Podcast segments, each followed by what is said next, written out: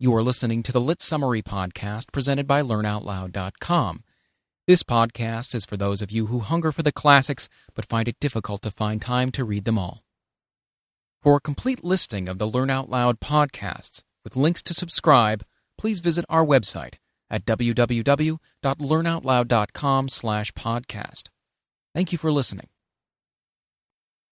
In this audio lecture, provided as part of the Modern Scholar series, noted author and literary critic Harold Bloom provides his unparalleled analysis of Shakespeare's tragic love story.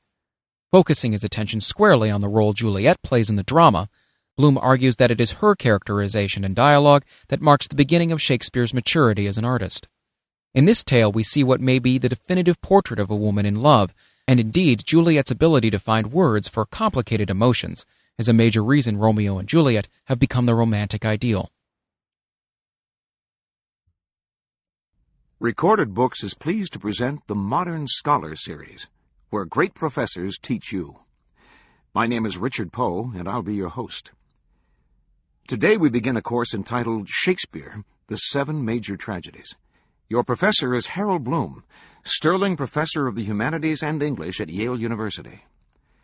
Professor Bloom received his Ph.D. from Yale in 1955 and has been a member of the Yale faculty since then.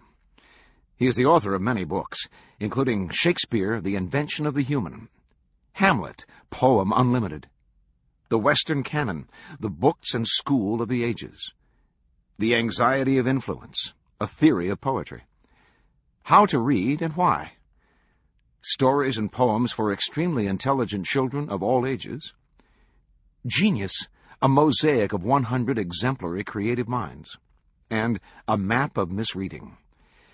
He is also co-editor with Lionel Trilling of Romantic Poetry and Prose and Victorian Poetry and Prose. Shakespeare invented characters in a new kind of way. He not only gave them personality and depth, he gave them life. Not a life that went simply from point to point, but one that developed rather than unfolded. In so doing, Shakespeare created characters with whom everyone can identify, whether the characters were kings and queens or fools and merchants. Shakespeare's seven great tragedies contain unmistakable elements that set them apart from any other plays ever written. In Romeo and Juliet, Shakespeare embodied in the character of Juliet the world's most impressive representation ever of a woman in love. With Julius Caesar, the great playwright produced a drama of astonishing and perpetual relevance. In Hamlet, Shakespeare created a character with the most brilliant mind in all of literature. And the character of Iago in Othello has been the very archetype of the villain ever since. King Lear presents audiences with unparalleled emotional and intellectual demands. Macbeth is a play of ruthless economy in which Shakespeare forces his audience into intimate sympathy with a man not far from being a mass murderer. Finally, in Antony and Cleopatra, Shakespeare created something entirely new a vast political and historical conspectus involving the whole world. For more information on this course, please visit its webpage at www.modernscholar.com, where you'll have access to links to related sites, a seminar room to share your thoughts with other students, and, yes, of course, a final exam. And now we begin. Shakespeare, The Seven Major Tragedies, Lecture 1 Romeo and Juliet. And now, Professor Bloom. This will be a sequence of 14 talks on Shakespeare's seven major tragedies Romeo and Juliet, Julius Caesar, Hamlet, Othello, King Lear, Macbeth, and Antony and Cleopatra. My prime purpose in these 14 talks is to emphasize Shakespeare's unrivaled greatness in creating utterly persuasive human beings, people whom we all feel somehow existed in nature, even though Shakespeare brings them into being, we find that so astonishing that it is almost difficult to give it credence. Therefore, though I am dealing with seven very complex structures, two of them in particular, Hamlet and King Lear, may well be the most complex literary works uh, ever created, and they may well call for both such astonishing intellectual apprehension in relation to them and overwhelming need for an emotional response to such shattering intensity of human suffering. Nevertheless, I wish even with Hamlet and Lear, as with all the other of the seven major tragedies that I will discuss, I want to focus on human beings, and in each case on the major personalities, the major characters of each drama. Thus, with Romeo and Juliet, most certainly with Juliet. With Julius Caesar, one needs to spend almost equal time on Brutus and on Julius Caesar because there's a hidden relationship between the two that I think is at the heart of the play. With such extraordinary figures as Hamlet, as Othello and his nemesis Iago, with King Lear, with the overwhelming intensity of Macbeth and Lady Macbeth, and with the extraordinary personalities of Antony and Cleopatra, one is dealing with mixtures of good and evil, not figures of absolute virtue like Juliet. And that is where I think both the difficulty and the power of Shakespeare most deeply reside. I think for me, Shakespeare's greatest distinction, aside from what I have elsewhere called his invention of the human, that is to say, so representing human personality as to affect all of our personalities, the most remarkable of all Shakespeare's achievements is that he is the only dramatist that we have in the entire history of Western drama who is equally excellent at comedy and at tragedy but he was more naturally, you might say, a comic dramatist than he was a tragic one. Some of the earliest of the comedies, the Comedy of Errors and the Taming of the Shrew, are already Shakespeare upon his heights.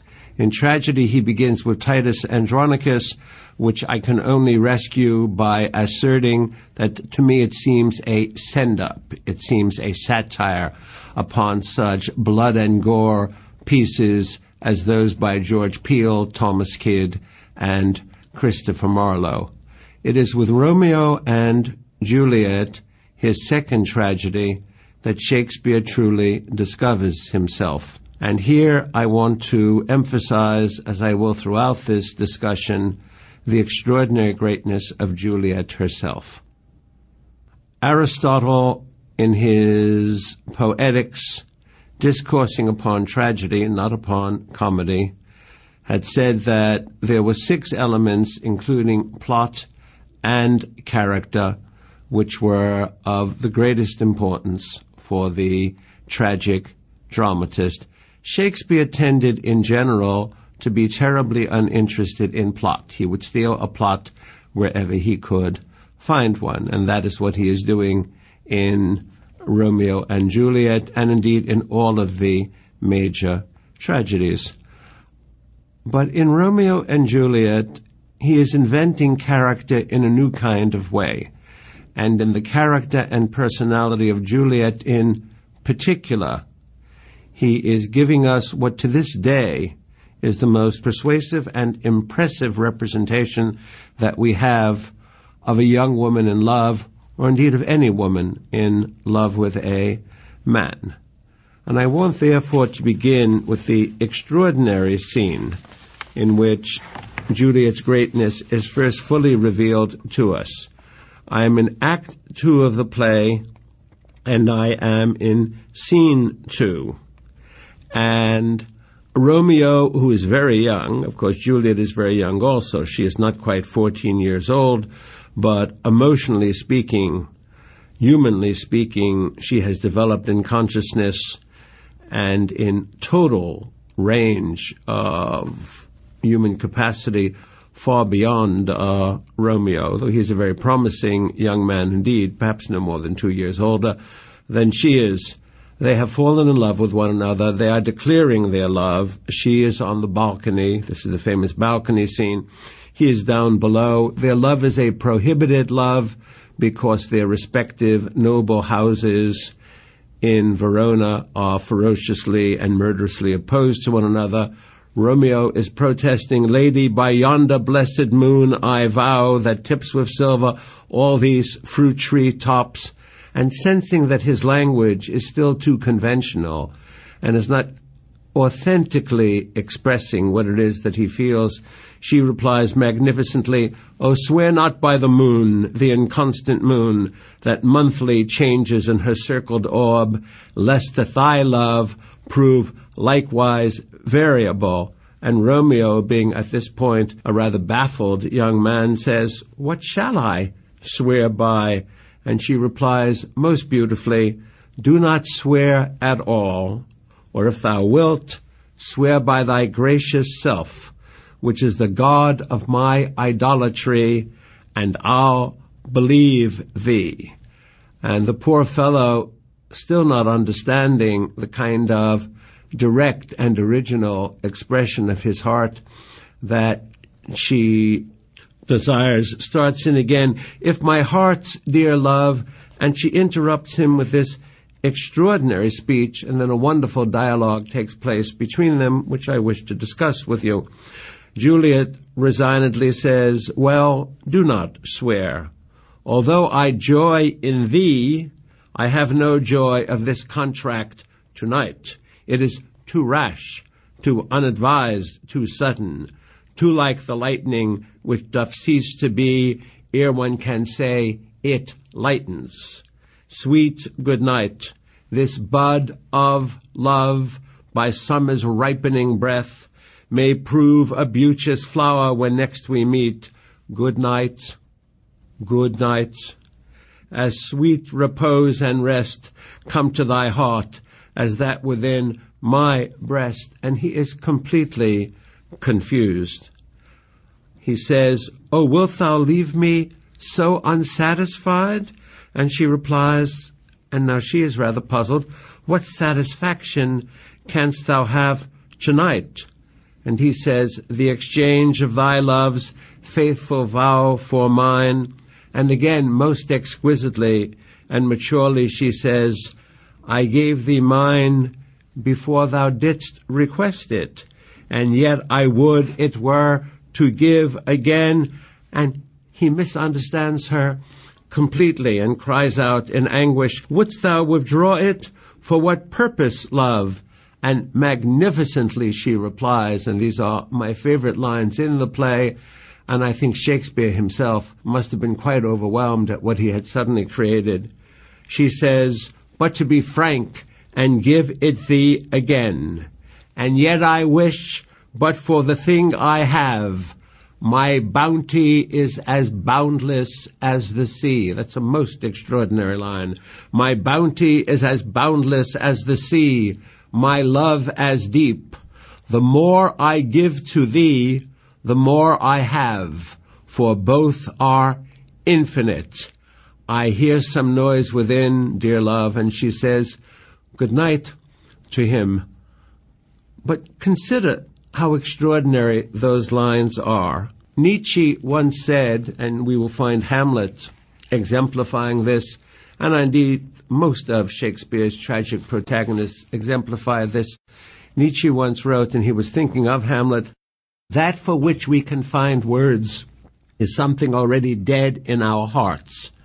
There is always a kind of satire. There's always a kind of torment. There's always a kind of falsity in the act of speaking. That certainly would be true of Hamlet, who never quite says what he means or quite means what he says, but it is totally untrue of Juliet. What she is finding words for is something absolutely alive in her heart. And I want to repeat those lines one more time. My bounty is as boundless as the sea, my love as deep. The more I give to thee, the more I have, for both are infinite. Shelley, writing very much under the influence of this in his Epipsychidion, cries out, True love in this differs from gold and clay, for to divide is not to take away. And he is emulating and echoing uh, Juliet. She has declared her extraordinary greatness, and yet also, in a very deep sense, she has told us what her tragedy is to be about. It is not, as Aristotle said, a tragic flaw which is going to mark this great tragic heroine, but far from it, her tragedy is indeed her greatness as a human being. Her tragedy is the totality of her love, the fact that she loves without reservation. And you can see throughout the play how Romeo, in spite of the fact that they have so little time to spend together, is learning from her and is trying to raise himself up to the level of her love. I once made the observation that what Shakespeare shows us is that in a sense, all women must marry down. Because I think that Shakespeare truly believes in the natural superiority of women particularly where the whole question of the significant human emotion of love and selflessness attendant upon it are concerned. Uh, one way of seeing how beautifully he has learned is to look at the other of the two really great scenes between them. The Aubade or dawn song that they in effect chant together, you might almost say sing together. It is so extraordinarily lyrical after they have been secretly married and they have spent the single night of love together that ever they are to enjoy. This is Act 3, the beginning of Scene 5. Romeo and Juliet are at the window looking out on the dawn, and Juliet is desperate to prolong their time. Romeo, who has been schooled by her in reality, and who knows that it is death for him to stay and be discovered there by his enemies, her parents, and her kin, nevertheless is trying this time to bring her to reality. Juliet says, Wilt thou be gone? It is not yet near day. It was the nightingale and not the lark that pierced the fearful hollow of thine ear. Nightly she sings on yon pomegranate tree. Believe me, love, it was the nightingale. And Romeo, with a kind of tragic intensity of truth, says, It was the lark, the herald of the morn, no nightingale. Look, love, what envious streaks do lace the severing clouds in yonder east. And then lines of astonishing beauty. Night's candles are burnt out and Joconde stands tiptoe on the misty mountain tops. I must be gone and live, or stay and die. That extraordinary moment shows not so much a reversal of greatnesses on their part, but shows indeed how he has begun to be transformed by her extraordinary influence upon him which is in the end a lesson in love and nothing but a lesson in love. But I mustn't, in my remarks, concentrate only upon these two figures, though I will come back to them at the close. There are two other extraordinary characters in Romeo and Juliet. Mercutio, the best friend of Romeo, who is an extraordinarily witty but foul-mouthed fellow. He can scarcely open his mouth except to utter some sexual innuendo or obscenity. And the nurse, who has raised Juliet, but who turns out to be someone who cannot be trusted and who in the end seems to be as unstable as Mercutio. They are great comic figures, but there is a very curious edge to them, and I do not think finally that we get to like either of them very much. But they both provide very great parts, and the moment of Mercutio's death is an extraordinary indication of Shakespeare's skill in the play. Romeo has come between Mercutio and one of the kinsmen of Juliet, desperately trying to prevent a fight between them.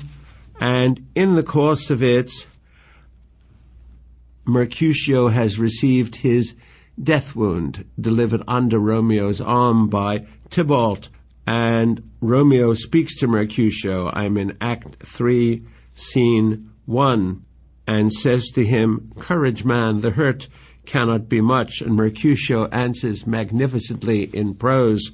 And it's hilarious, it is courageous, but at the same time, it brings forth that tradition of theatrical history which says that Shakespeare kills off Mercutio so early because otherwise Mercutio would kill the play by capturing all the male interest from Romeo. Mercutio says, No, tis not so deep as a well, nor so wide as a church door, but tis enough, twill serve. Ask for me tomorrow, and you shall find me a grave man. I am pepid, I warrant, for this world, a plague of both your houses. And with that, you have the disappearance from the play of this very great figure whose, I think, function in the play is to show what Romeo is getting away from. A kind of lightness in erotic matters of which he has been cured permanently by falling deeply and with utter conviction in love with Juliet, who represents a higher order of existence than he has ever known before this time. And indeed, I believe she represents that for the audience also. And I want to say something more about her greatness well before I close. But I want at this point to contrast the two of them in their reaction to the wedding, which is about to take place. This is at the very end of the second act. Friar Lawrence is about to marry them. Listen to the difference between them. Romeo says, Ah, Juliet, if the measure of thy joy be heaped like mine, and that thy skill be more to blazon it than sweeten with thy breath this neighbor air, and let rich music's tongue unfold the imagined happiness that both receive in either by this dear encounter. He is utterly intoxicated still by what is happening to him and is being caught up into a world which simply departs this earth. Juliet, a deeper nature, and more powerfully attuned to reality, indeed more attuned to reality than surely almost all among us, says, conceit more rich in matter than in words, brags of his substance, not of ornament. They are but beggars that can count their worth. She is again finding another way of saying, My bounty is as boundless as the sea my love as deep. And she goes on to say, again magnificently, but my true love is grown to such excess, I cannot sum up some of half my wealth. She is saying that language, like the ornate language in which he has just delivered his wonderful declaration of happiness, is not adequate to convey the full reality of what is breaking upon the two, a reality in which they share, but again, he is neither mature enough humanly nor adept enough emotionally to fully meet her greatness. I want to pass now to moments that take us towards the close of the play. and I want to involve very much the figure of the nurse and the rather extraordinary brutality that she manifests. This is something I think that is frequently misunderstood when people read this play or see a good production of it, or indeed listen to most critical discussions of it, because the nurse is, after all, a very vivid figure, rather like Chaucer's wife of Bath, um, very passionate, uh, like Mercutio himself, uh, very given to sexual innuendos and intensities, but something about her is ultimately hollow. When the nurse tells Juliet that she must forget Romeo and take the County Paris, who has been set up by her parents, to be her husband, Juliet reacts angrily. What devil? This is speaking to the nurse, whom she has loved since she was a child and who has loved her. Juliet says, What devil art thou that dost torment me thus? This torture should be roared in dismal hell. Hath Romeo slain himself? Say thou but I, and that beer vow I shall poison more than any death darting eye. I am not I, if there be such an I, or if those eyes shut that makes the answer I. The nurse lies and says, I saw the wound, he is dead. Juliet cries out, Oh, break, oh, break my heart. And then suddenly she realizes that the nurse is getting things mixed up and that it is Tybalt who is dead, slain by Romeo in vengeance for his having killed Mercutio. And Juliet comes to understand this. And finally, Romeo is banished and the nurse says there's no trust, no faith, no honesty in men. It doesn't matter which man, after all, you married, all perjured, all forsworn, all naught, all dismembers. And Juliet says, Blistered be thy tongue for such a wish. The nurse says, Will you speak well of him that killed your cousin? And Juliet replies, Shall I speak ill of him that is my husband? And when the nurse finally says to her that this is simply the way things are and you will have to accept this, then Juliet says, Thou hast comforted me wondrous well, and totally dismisses the nurse. But I want now to return to what I think is the heart of this drama, which is indeed the heart of Juliet herself. In all of the Western tradition of literature that leads up to Shakespeare, there is no comparable portrait of a young woman, really a young girl. As I say, she is just going on 14, but she is extraordinarily mature of what it means to be a young woman, or indeed any young person, deeply and authentically in love.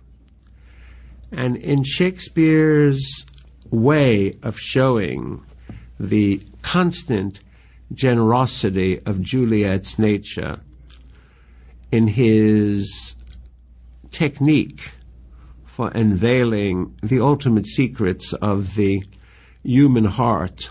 He teaches us, I think, a wisdom that no one has surpassed throughout Western tradition.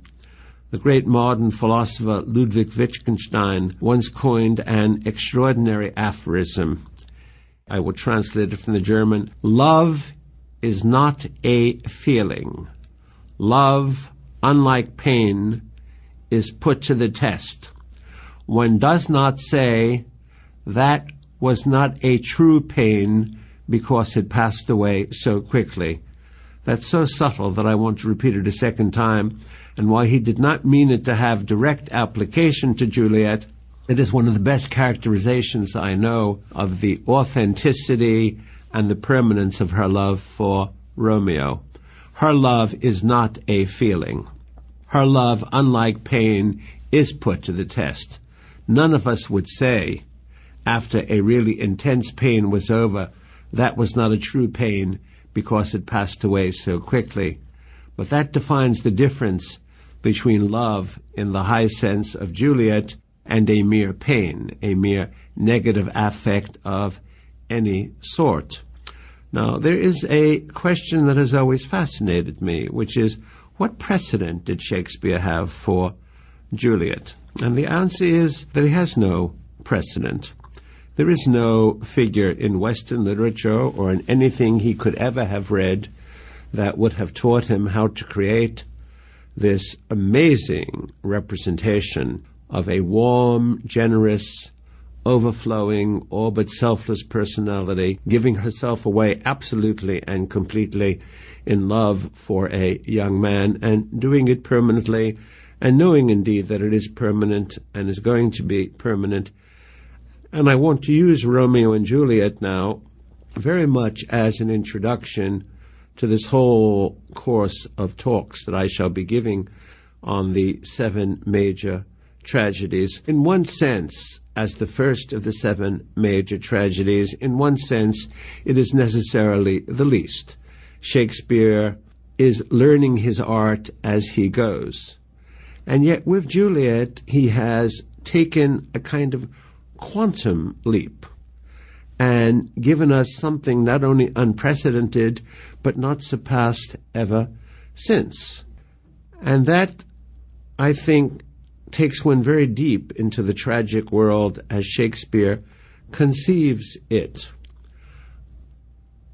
All of us know that we can say of a particular person, he or she has an extremely pleasant personality, but I do not trust his or her character. All of us also know that we can say of other persons, she or he has a remarkable moral character, but I am not at all pleased by his or her personality.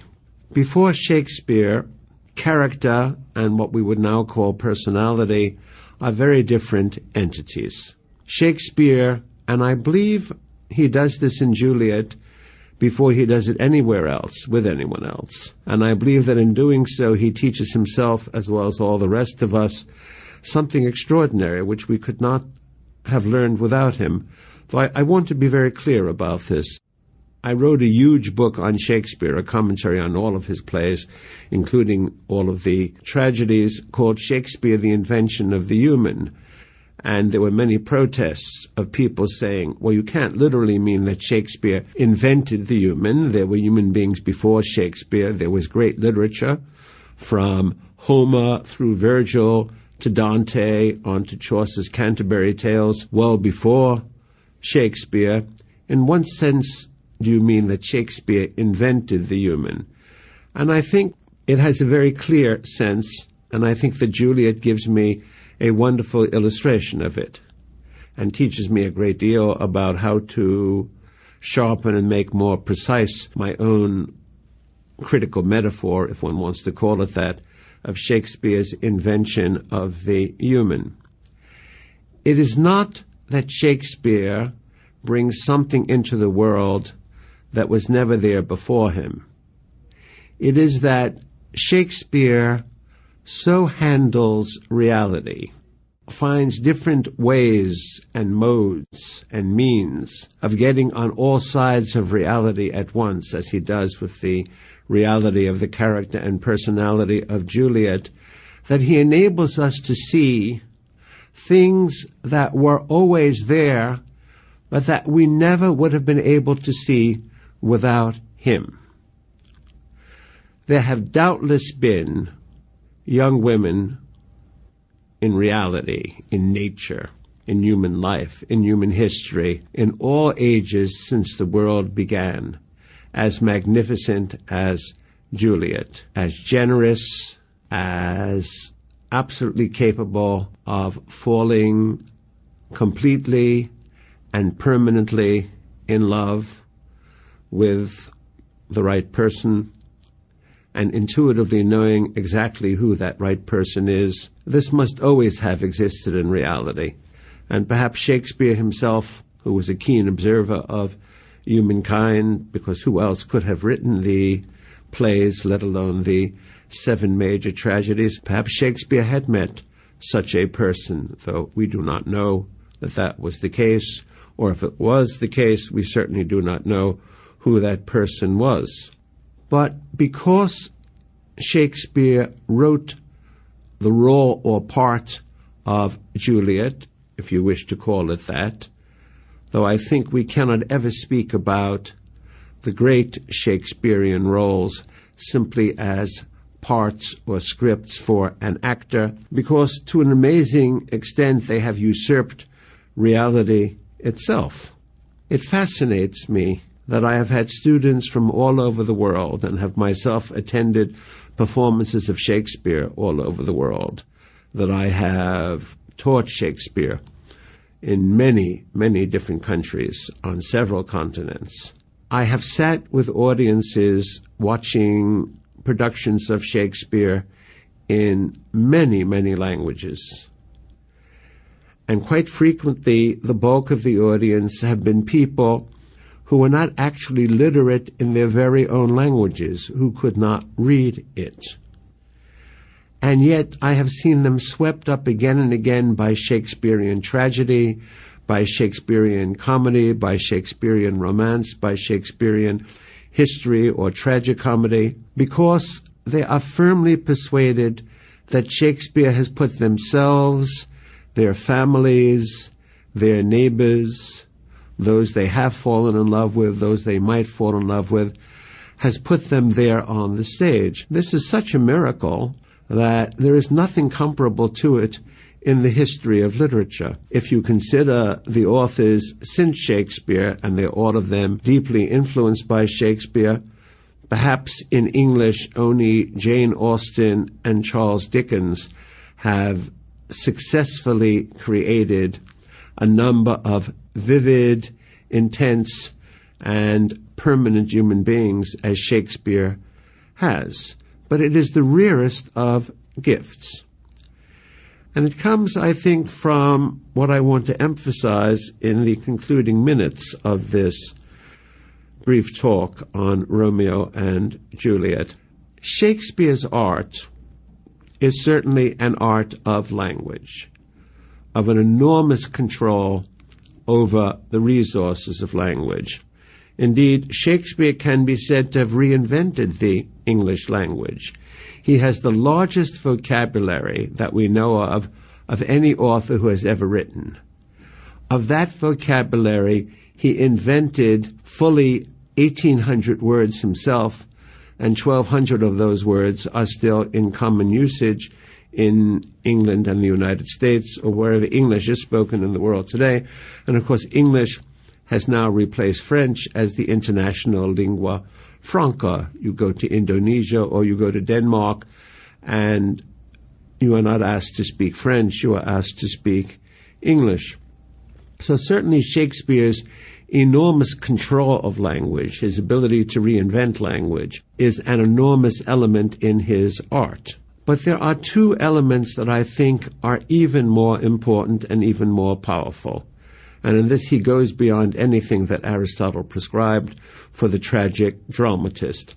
One element, most certainly, is the creation of personality added to the representation of character.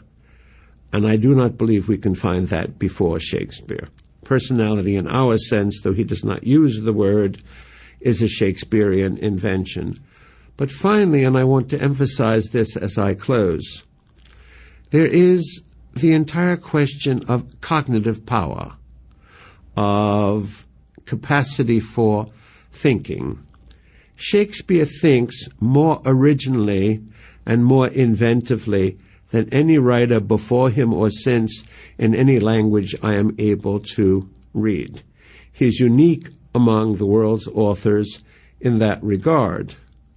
And in giving us Juliet, he has not only found a way of integrating a superb personality with a deep and immensely moving character, he has not only found language of absolute eloquence and memorability for her to speak, but most of all, he has thought his way into her mind.